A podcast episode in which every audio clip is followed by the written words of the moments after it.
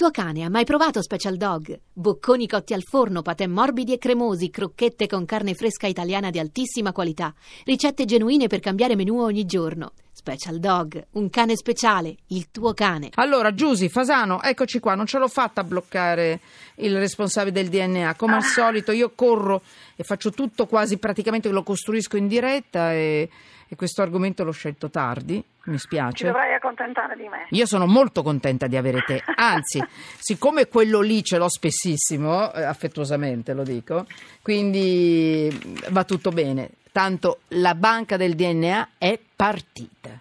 Quindi Renato Biondo, che è il responsabile, ce l'ha fatta. Sono anni che rompiamo le scatole ed è successo. Questo, questa cosa sarà utilissima, vedrete. Quindi dimmi tutto tu, Giusy Fasano, Fiorenza Sarzanini, inchiesta, prima pagina di oggi sul Corriere della Sera, i, i DNA, migliaia di DNA in banca contro i boss. Dimmi tutto quello che metti sotto inchiesta e tutto il positivo, vai.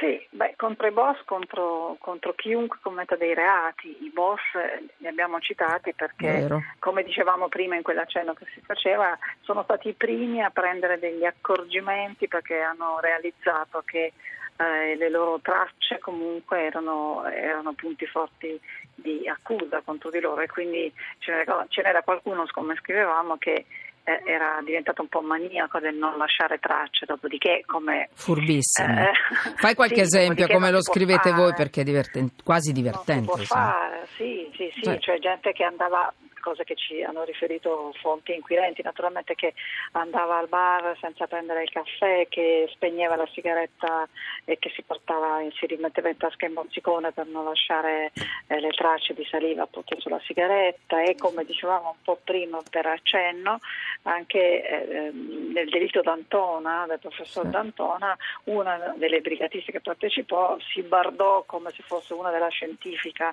per non lasciare tracce, ma appunto fu poi fregata dal fatto che un capello mal- malauguratamente per lei, si, eh, fortunatamente per noi tutti, si staccò e eh, recuperarono questo capello su un sedile del furgone usato per l'agguato. Insomma, è praticamente impossibile, a meno che non si viva sotto una campana di vetro, non lasciare tracce durante il Insomma, questi il campioni passaggio. biologici sono la saliva, i capelli, insomma, e anche, anche Sì, qualcosa beh, in più. Ecco, sì. sì, sì, sì, la saliva, il sangue, il sudore, i capelli, le tracce di sperma, qualunque cosa che sia appunto biologico Ecco. e che venga trovata su una scena del crimine. Ecco. Sì, è da anni che se ne parla, eh, l'abbiamo detto, la banca dati è partita, è importantissima, noi abbiamo avuto qui ospite addirittura in studio il responsabile di questa banca dati e eh, bellissima questa inchiesta di Giusy Fasano e di, di Fiorenza Sarzanini, perché? Perché è di grande attualità sempre, perché pensate al terrorismo internazionale, pensate a Igor, il depistatore,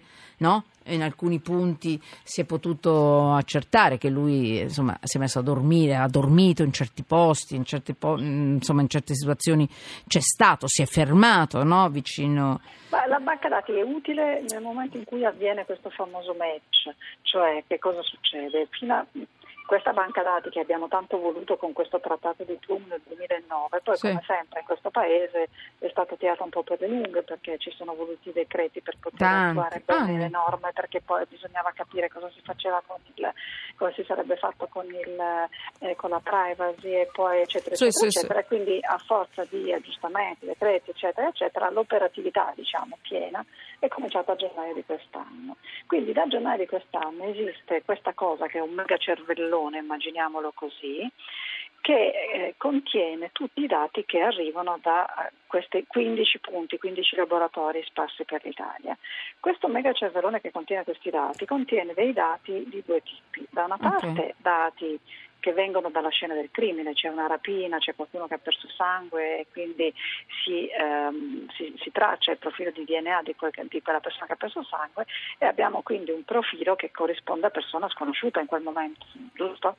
Ok, Sì. quindi c'è da una parte le raccolte di dati che avvengono sulla scena del crimine dall'altra parte le raccolte di dati che avvengono invece eh, all'interno dei penitenziari per le persone che sono state condannate, che sono state ehm, che sono in carcere, per le persone che sono sottoposte a misure alternative come gli arresti domiciliari. Quindi chiunque da ora in poi do- darà anche con un campione di saliva il suo DNA.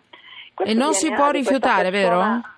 No, questo DNA di questa persona XY che si chiama Franco Rosso, facciamo per dire, Sì. questo DNA verrà inserito, così come quell'altro DNA prelevato dalle varie scene del crimine, verrà inserito nella banca dati in forma anonima per garantire in forma anonima anche se poi l'identità di queste persone del carcere ovviamente è collegato a quel. DNA, ed è- ma è separato.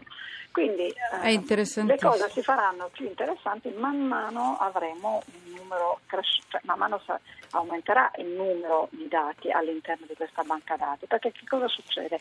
Finiscono Sì, lì e poi chiudi? tanti Mhm. profili per cui eh, se domani mattina eh, avviene una rapina, una sparatoria con una vittima e si trova eh, del sangue si estrapola il profilo del DNA nuovo, mm, inserendo questo nuovo profilo nella banca dati a quel punto sarà questione Certo. istantanea e se questo farà match, cioè combacerà perfettamente con uno di quelli che era già nella banca dati vuol dire che appartiene a quella Troppo, persona. troppo Quindi- affascinante. Grazie, complimenti per la vostra inchiesta. eh.